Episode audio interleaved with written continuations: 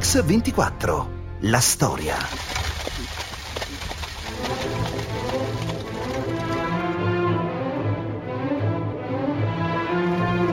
Domenica 7 marzo 1861.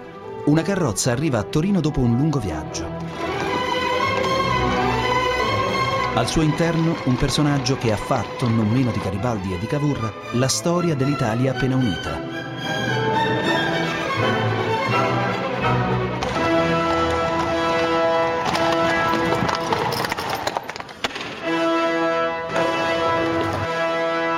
A scendere dalla carrozza è un deputato appena eletto al nuovo Parlamento italiano. Il suo nome è diventato uno slogan. Le sue opere hanno scaldato i cuori dei patrioti negli ultimi trent'anni. È Giuseppe Verdi.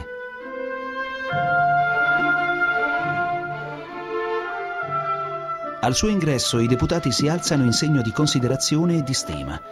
Qualcuno grida Viva Verdi, che è anche Viva Vittorio Emanuele, re d'Italia è l'appassionata giovinezza degli uomini e dei patrioti a sognare prima e a costruire dopo l'Italia che noi abbiamo ricevuto in eredità. È Giuseppe Verdi che nel XIX secolo è una vera icona popolare, conosciutissima e amatissima, diventa uno dei protagonisti di quella stagione eroica chiamata Risorgimento. Patriota fervente, il cigno di Busseto, come veniva soprannominato, crea capolavori di un'arte che non vuole solo stupire e divertire, ma anche plasmare una forte coscienza morale e civile. E allora, e allora questa storia comincia a Milano, nella primavera di un anno fatale, il 1848. Sparate, sparate! Milano, 18 marzo 1848. La città insorge contro gli austriaci e instaura un governo provvisorio. Qualche settimana prima, a Londra, Verdi incontra Giuseppe Mazzini, di cui è un grande ammiratore. Mazzini gli propone di comporre un inno nazionale sui versi di Goffredo Mameli, Il grido di guerra.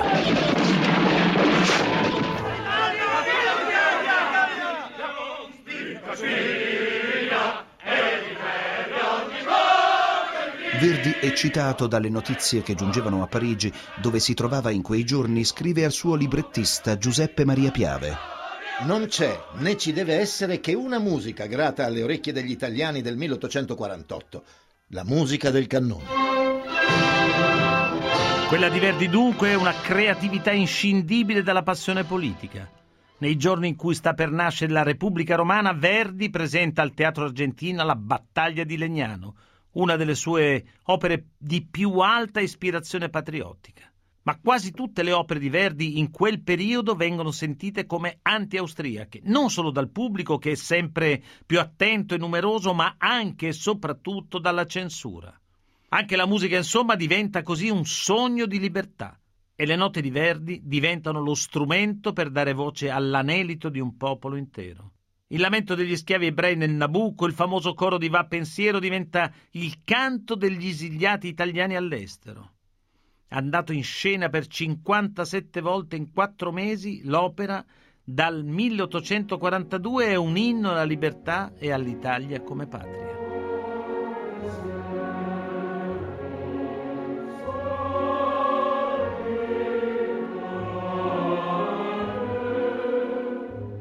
Il Nabucco è il primo grande successo.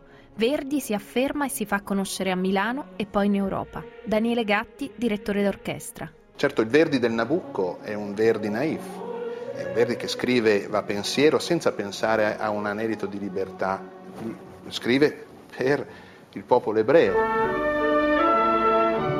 Nabucco è già la terza opera che Verdi presenta alla Scala di Milano. Dopo il suo esordio nel 1839 con Loberto, conte di Bonifacio, che ha riscosso un buon successo, il gestore del teatro, Bartolomeo Merelli, ha deciso di offrire a Verdi un contratto.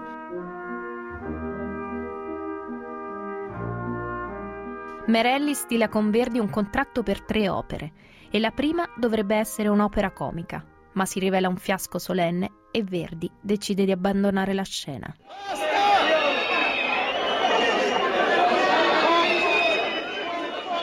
Ma non è solo il fiasco della sua seconda opera a far precipitare il giovane Verdi in un periodo cupo e di sconforto. Tra il 1839 e il giugno del 40, infatti, A Verdi muoiono di febbri fulminanti prima i due figli piccoli e infine la moglie Margherita Barezzi. All'improvviso tutto intorno a lui sembra crollare.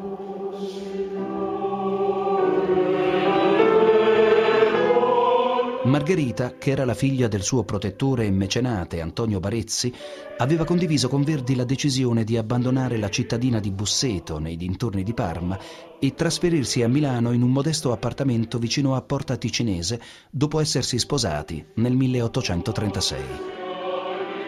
La perdita di tutta la famiglia sembra interrompere per sempre tutti i sogni e le aspirazioni di Giuseppe Verdi, ma la vita, ancora una volta, lo sorprende.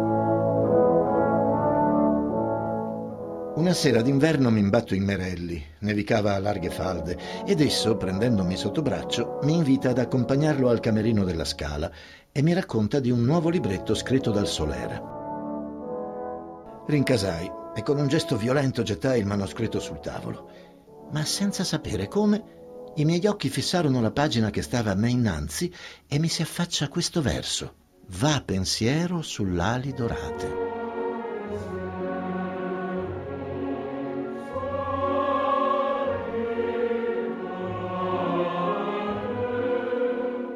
Dunque una nuova chance per Giuseppe Verdi, a offrirgliela Bartolomeo Merelli, impresario intelligente e generoso.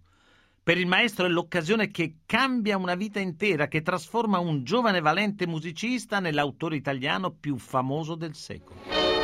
L'umile casa dove è nato Verdi, alle Roncole, frazione di Busseto. Il padre di Verdi è un piccolo commerciante che sa leggere e far di conto. L'aspirazione della famiglia e del suo protettore è quella di farlo diventare l'organista di Busseto e il maestro di cappella locale. L'idea che sarebbe diventato poi Giuseppe Verdi non potevano averla. I suoi concittadini lo considerano un ragazzo prodigio che dà lustro al paese e per questo non apprezzano i suoi viaggi a Milano né tantomeno l'intenzione di trasferirvisi. I filarmonici di Busseto, nel rifacciarmi i benefizi avuti dalla patria, giunsero ad atterrirmi con le minacce e persino a obbligarmi a restare a Busseto. Se il mio benefattore Barezzi non avesse a soffrire per me l'odio quasi generale del paese, io sarei partito subito. Verdi arriva a Milano e trova una città in pieno fermento culturale e politico. Milano era stata non solo la capitale della Repubblica Cisalpina, ma anche la capitale della Repubblica Italiana, la capitale del Regno Italico sotto Napoleone Bonaparte e sotto l'imperatore Napoleone.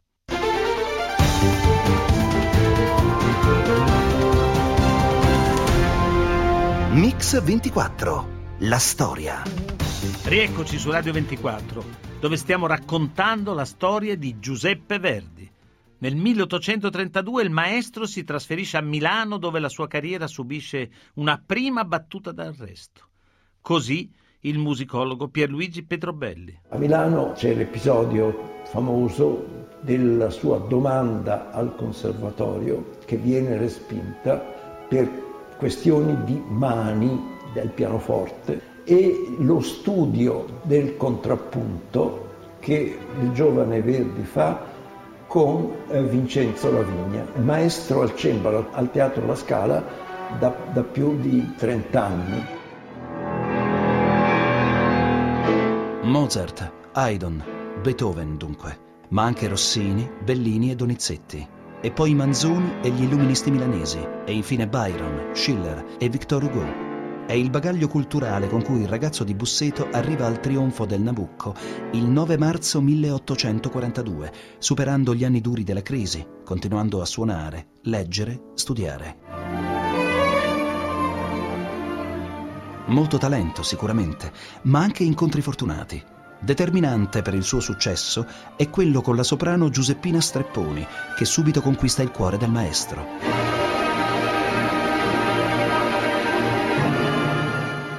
Nell'aprile del 1843, a Parma, Verdi annulla tutti i suoi impegni per tre settimane per stare al suo fianco nelle repliche del Nabucco.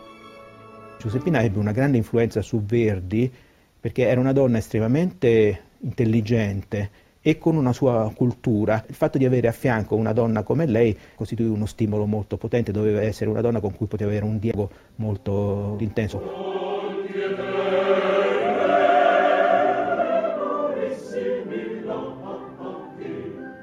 Scrivendo a Giuseppina, Verdi metterà un sigillo sulla busta.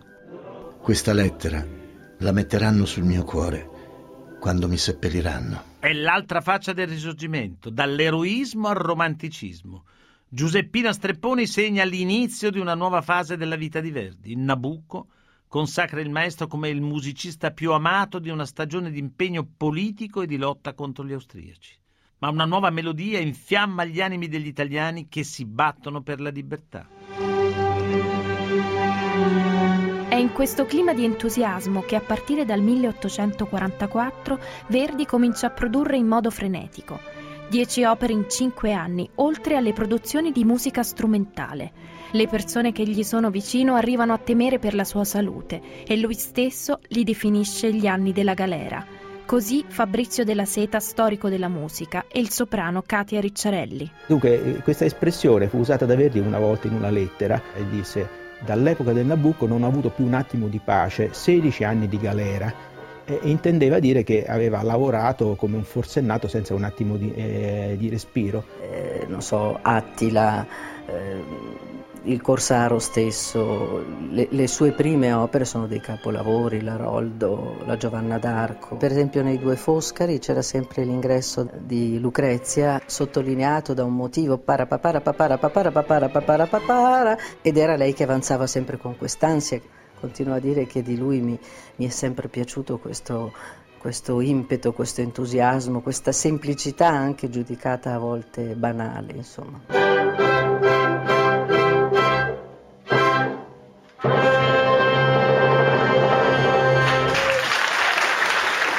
La grandezza di Verdi è quella di aver realizzato in musica l'equivalente del grande dramma moderno. Verdi traccia l'opera dalla prima scena all'ultima, dalle prime parole del personaggio fino alla fine, cosa assolutamente inconcepibile per qualsiasi altro compositore italiano prima di lui. Ancora Daniele Gatti e Fabrizio della Seta. Lui cerca quella che definisce, che lui chiama la parola scenica, quindi i libretti di Verdi sono degli esempi di condensazione di, di, un fatto drammatico. Si pensa generalmente a un compositore come ispirato nella fantasia e che così. Con Verdi non è mai così. Verdi deve avere chiaramente il modello teatrale, cioè il libretto, scritto in quasi tutte le sue parti, prima ancora di scrivere una nota.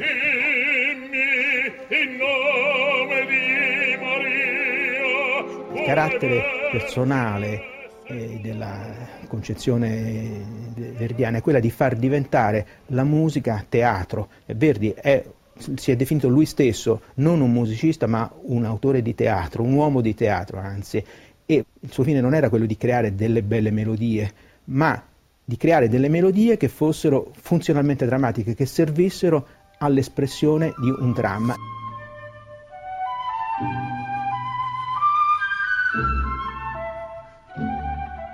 Aveva le sue idee con i cantanti. Devono essere anche attori. Non basta cantare, ci vuole la voce per cantare, ma anche un po' di cuore, di cervello per interpretare i suoi personaggi.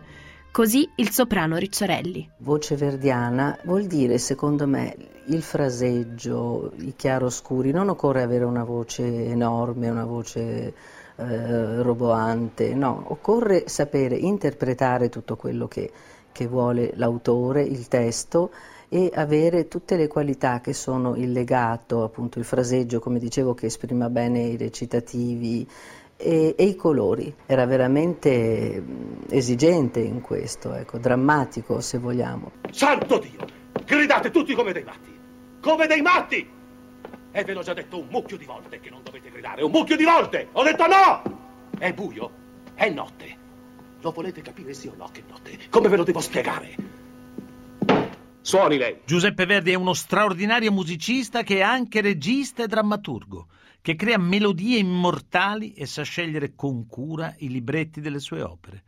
Così la grande letteratura europea, che proprio in quegli anni conosce i capolavori di Schiller, di Victor Hugo, di Manzoni e di Dumas, entra da protagonista nella poetica di Verdi. Eppure, Eppure quasi per una beffa del destino, le trionfali esecuzioni delle opere di Verdi sono contemporanee alle pagine più amare del risorgimento italiano. La resa di Carlo Alberto agli austriaci con l'entrata del maresciallo Radeschi a Milano, le catombe dei patriotti nella difesa della Repubblica Romana, l'esilio di Garibaldi e Mazzini sembrano spegnere le fiamme del risorgimento. E proprio mentre il sogno di libertà e di un'Italia unita sembra affievolirsi, Verdi conosce il trionfo popolare e mondiale.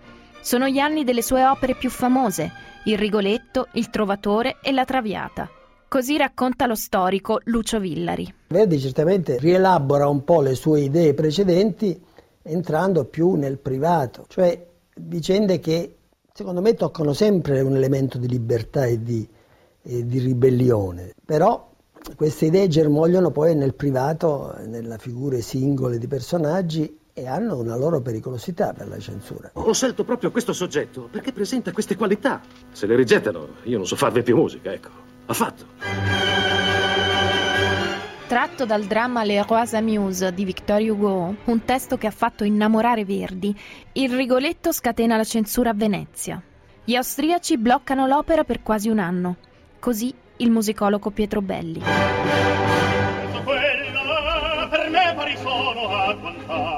Quant'altre d'intorno, d'intorno mi vedo.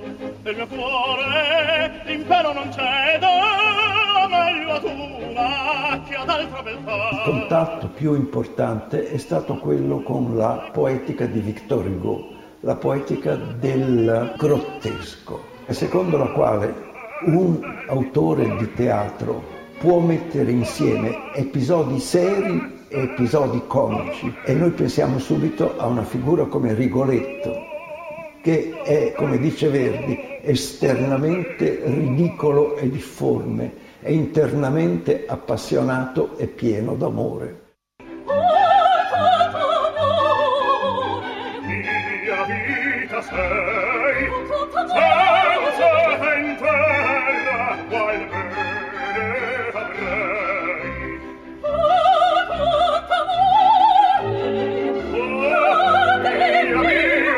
Molto interessante il rapporto che c'è, cioè, Verdi e l'amore filiale per esempio, prendiamo l'Aida, Monasro e Aida, c'è quel duetto straordinario, poi c'è Trovatore, la Zucena, che poi si chiamava Zucena in origine eh, l'opera, non il Trovatore. A Venezia, il 6 marzo del 1853, la prima della Traviata raccoglie critiche e molti fischi.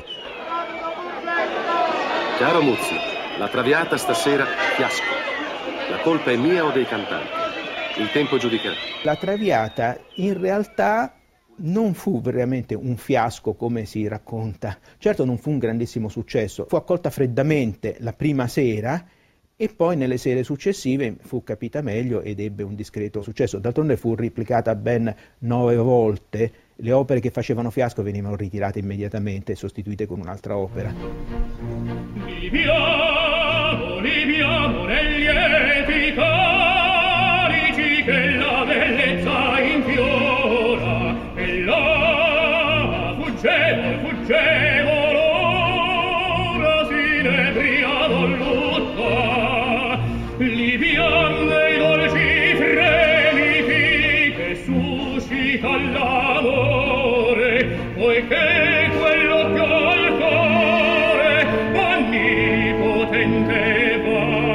parla molto del fatto che Verdi abbia voluto nella Traviata mettere in scena eh, i suoi eh, sentimenti e il, eh, la sua situazione personale nei confronti di Giuseppina Strepponi, eh, che a quell'epoca non era ancora nemmeno sua moglie, convivevano ma si sposarono soltanto alcuni anni più tardi e lei aveva avuto dei figli illegittimi in epoca precedente.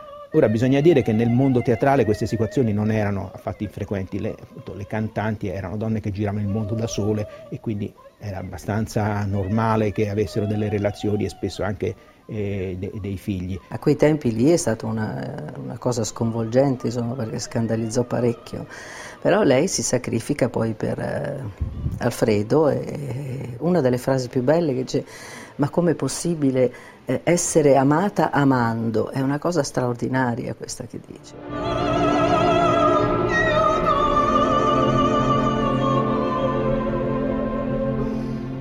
La trilogia popolare è un'espressione che oggi si tende a non usare più, anche perché non si capisce bene che cosa voglia dire. Se si intende dire semplicemente che queste tre opere, Rigoletto, Trovatore e Traviata, sono le più popolari, che sono le più note, questo è vero, un dato di fatto, ma se invece si vuole intendere che queste opere hanno un carattere popolare intrinseco più di altre precedenti o successive, questo è semplicemente eh, sbagliato. La Traviata non ha niente di popolare nel senso di popolaresco. Verdi è un lirico che non si astrae dalla coscienza della realtà. Mette in scena le sue passioni e unisce la musica colta al sentimento popolare. La sua fama esplode. Le arie del Rigoletto, del Trovatore, della Traviata mandano in delirio il pubblico nei teatri. Qui su Radio 24 vi stiamo raccontando la sua storia, la storia di Giuseppe Verdi, maestro di una musica sublime e patriotta della nostra cultura.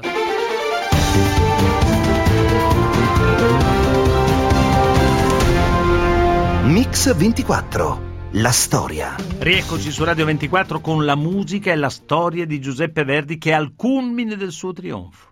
Da Milano a Roma, da Napoli a Londra e Parigi la musica di Verdi riempie le sale e il maestro, il maestro stesso segue le tournée in Italia e nelle principali capitali europee. Così il giovane direttore d'orchestra Andrea Battistoni. Credo che una delle prove delle genialità di Verdi stiano sicuramente nell'essere riuscito a combinare questo grande senso di comunicativa e quindi questa vena melodica tutta italiana estremamente dirompente con la sperimentazione su quello che è eh, il teatro d'opera. Il connubio di queste due cose rende Verdi uno dei compositori cardine del melodramma, eh, non solo italiano ma sicuramente internazionale. In questi anni qualcuno pensa che il maestro voglia abbandonare l'Italia per trasferirsi definitivamente a Parigi.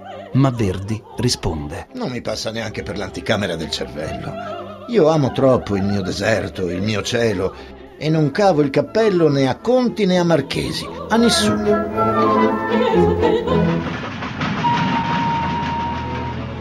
Il rientro in Italia non è dei più felici.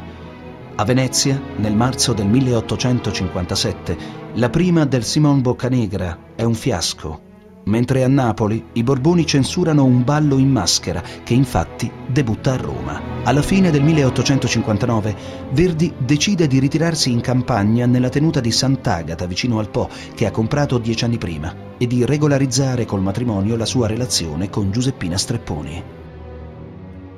Verdi è così stanco, saturo, disgustato del teatro che ci sono molte probabilità che dica per la scena quello che Rabelais disse nei suoi ultimi istanti della vita. Abbassate il sipario, la farsa è terminata. Dunque un Verdi provato e stanco medita il ritiro definitivo nella sua tenuta di Sant'Agata. La seconda guerra d'indipendenza arriva fino alle porte della sua casa di campagna, quando nella sanguinosa battaglia di San Martino Vittorio Emanuele II sconfigge gli austriaci. L'anno successivo a Teano Giuseppe Garibaldi, l'eroe dei mille, consegna le sue vittorie al re d'Italia. L'Italia è finalmente unita e in quell'Italia per Verdi si profila un ruolo nuovo. Anche il Ducato di Parma si è dissolto. Il 17 settembre del 1859 Verdi, insieme ad altri, va a Torino a riconsegnare formalmente i territori ai Savoia. È in quell'occasione che incontra Camillo Benso, conte di Cavour. Cavour vuole convincerlo a presentarsi alle prime elezioni per il Parlamento. Le sue parole testuali. So che le chiedo cosa per lei grave e molesta. Se ciò malgrado insisto è perché reputo la sua presenza alla Camera utilissima. Essa contribuirà al decoro del Parlamento dentro e fuori l'Italia e lo imporrà ai nostri immaginosi colleghi della parte meridionale d'Italia, suscettibili di subire il genio artistico più assai di noi abitatori della fredda valle del Po. Poi però la forza del destino riporta Verdi alla sua vera passione. E proprio quest'opera, La forza del destino, che debutta nel 1862 a San Pietroburgo in Russia, segna il suo ritorno alla lirica. Ormai il maestro ha abbandonato la politica, tornando esclusivamente a comporre. Dopo il ballo in maschera, fino all'Otello non ha più composto nessuna opera per i teatri italiani, perché i teatri italiani non erano più in grado di garantire né eh, quel tipo di messa in scena che lui auspicava e anche non erano in grado di pagare le somme che a quel punto lui poteva, era in grado di pretendere per la composizione di una, di una nuova opera. Fino all'unità Verdi ragionava come un musicista italiano le cui opere poi sarebbero state esportate tale quali dai cantanti italiani. Dopo l'unità ragiona come un musicista europeo e mondiale.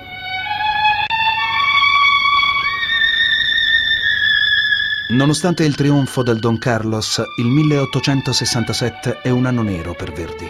Prima la morte del padre, poi lo screzio con Mariani, un giovane e promettente direttore d'orchestra che cercherà di rubargli in ogni modo la scena. E infine una passioncella per una cantante tedesca, Teresa Stolz, che creerà una difficile crisi coniugale con Giuseppina Strepponi. Il Requiem nasce come omaggio del patriota Verdi a quello che lui reputa il più grande rappresentante della tradizione musicale italiana, cioè Gioacchino Rossini.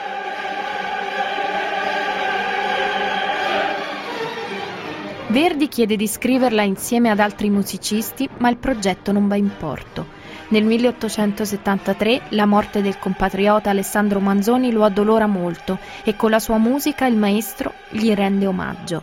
Così Fabrizio della Seta e il baritono Renato Bruson. Eh, il fatto che Verdi abbia voluto dedicare una messa da Requiem alla memoria di Manzoni a un anno dalla sua scomparsa è un omaggio non tanto alle idee di Manzoni, tantomeno alla religiosità di Manzoni, quanto a ciò che Manzoni rappresentava per la storia d'Italia. È, è trascinante per me, e penetra dentro e, e dà un'emozione enorme. E si sente che lui non è mai stato, secondo me, un uh, bigotto, però una, in questa musica c'è delle, un'ispirazione eccezionale una, una sensibilità che solo lui in questo frangente poteva avere. L'Europa è travolta da una nuova idea musicale che sta cambiando radicalmente l'opera. È l'arte totale di Richard Wagner. A Verdi la musica di Wagner non piace, eppure raccoglie la sfida e a quasi 70 anni si rimette in gioco. Io credo che una delle prove della genialità di Verdi sia anche l'umiltà con cui si è confrontato col problema wagneriano e nell'essere riuscito a farlo diventare un qualcosa d'altro, è un qualcosa estremamente eh, italiano, estremamente inserito nel solco della storia dell'opera italiana, ma con un occhio al futuro che creerà un'eredità raccolta da tutti gli ultimi grandi operisti italiani a partire da Puccini.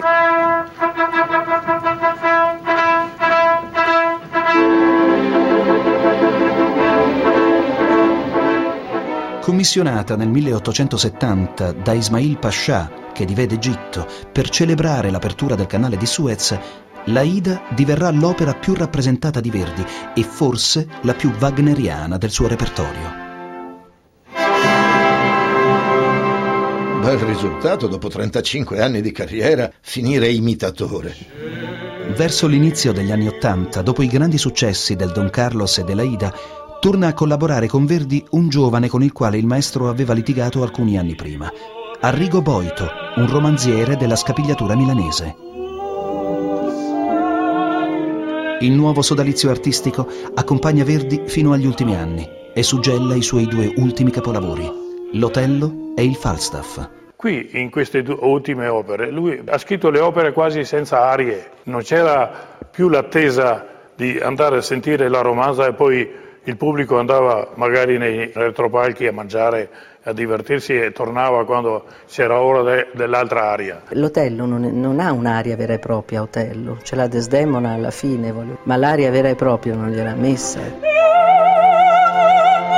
E lì veramente la genialità di Verdi può prendere il via e prendere il volo e arrivare fino al grandissimo traguardo del Falstaff, che non è più musica eh, prettamente italiana, non è più melodramma eh, romantico, belliniano, donizettiano, ormai è diventata un'altra cosa. È il 1893, Verdi ha 79 anni. A Boito scrive. Nel tracciare il Falstaff Avete mai pensato alla cifra enorme dei miei anni? La cifra enorme dei miei anni. Il maestro sta per compiere 80 anni eppure riuscirà ancora a stupire il mondo con Otello e Falstaff. Due creazioni magnifiche. Dopo anni di esperienze profonde, di nuove conoscenze artistiche, il suo linguaggio musicale è più ricco, mentre i recitativi dimostrano tutto il suo genio drammatico. Il debutto è alla Scala, il teatro che ha visto i suoi esordi e che ora lo vede tornare dopo 40 anni. Dopo gli ultimi successi, Milano gli offre la cittadinanza onoraria. I milanesi, del resto, lo adorano e gli organizzano persino un concerto a sorpresa sotto le finestre dell'Hotel Milan, dove soggiornerà fino alla fine.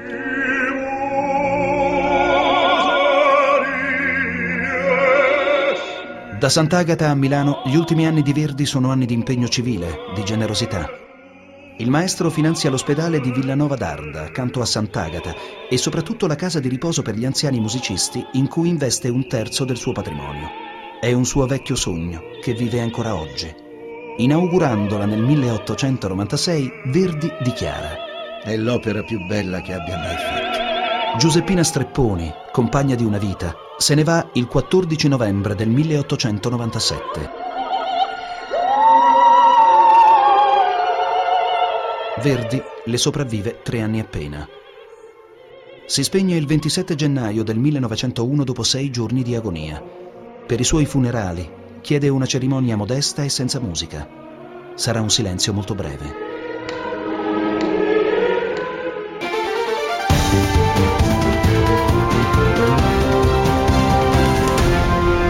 Mix 24. La storia.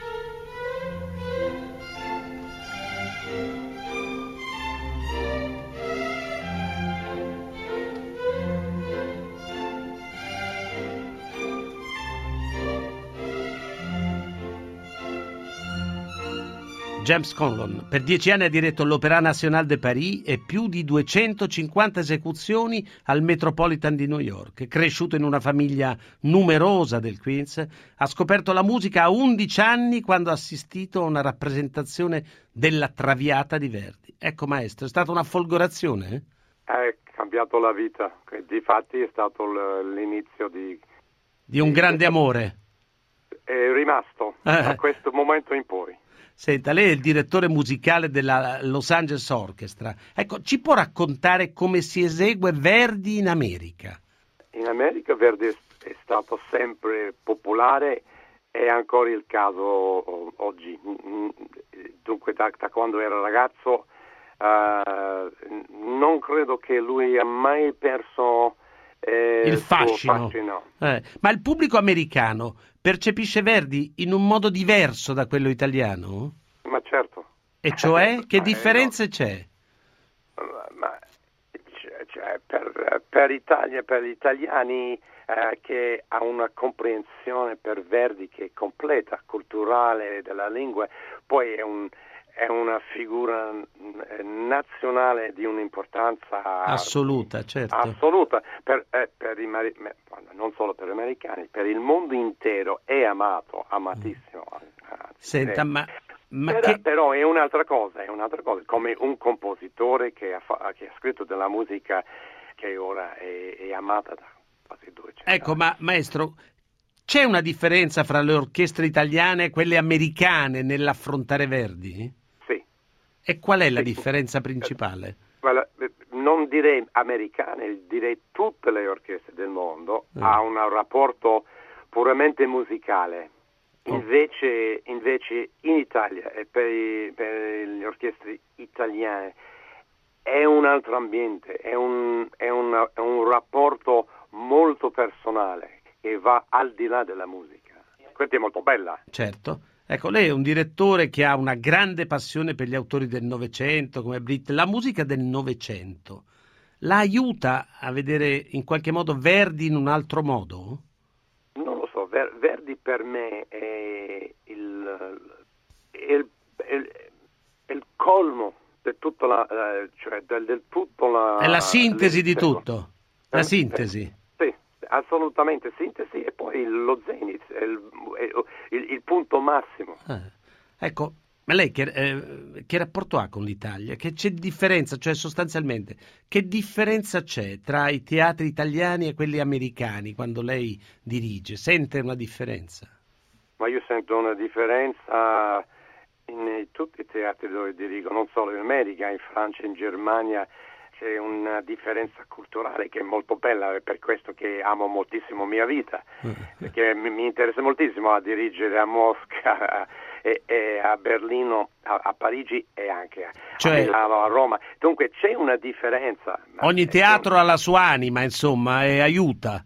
Eh, esattamente. Eh. Senta, Verdi è l'autore più eseguito al mondo e il melodramma è il bene culturale dell'umanità. Però nasce in Italia. Ecco, lei crede che il nostro paese possa fare e debba fare di più per riscoprire la propria identità culturale? Ma certamente, ma non solo l'Italia deve fare, tutti i paesi devono fare. Noi in America abbiamo, noi abbiamo importato e eritato diciamo, questa, questa musica, ma anche noi non facciamo abbastanza per assicurare il futuro de, de, de, dei nostri figli, delle generazioni che seguono.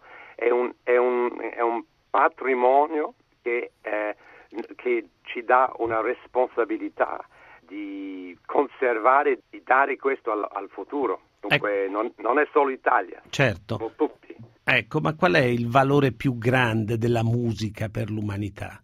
Essenzialmente non c'è stato mai un, una cultura senza musica. La musica è l'anima della, della società. Una società senza musica manca, manca anima, è, è quasi impossibile. Ecco, le faccio un'ultima domanda, maestro. Ci racconta la sua famosa traviata con la grande René Fleming? Non sapevo che fosse famosa. È stato, è stato registrato, eh, fatto tre eh, recite al momento dell'inaugurazione del mio primo, eh, prima stagione a Los Angeles. Dunque è stato assolutamente il primo passo nel, nel mio nuovo teatro e che è stato fatto due giorni prima del Don Carlo. Dunque io ho cominciato i miei anni lì a Los Angeles proprio con Giuseppe Verdi. Grazie mille maestro, la ringrazio tanto di questo ricordo. Grazie. Niente affatto, grazie a lei.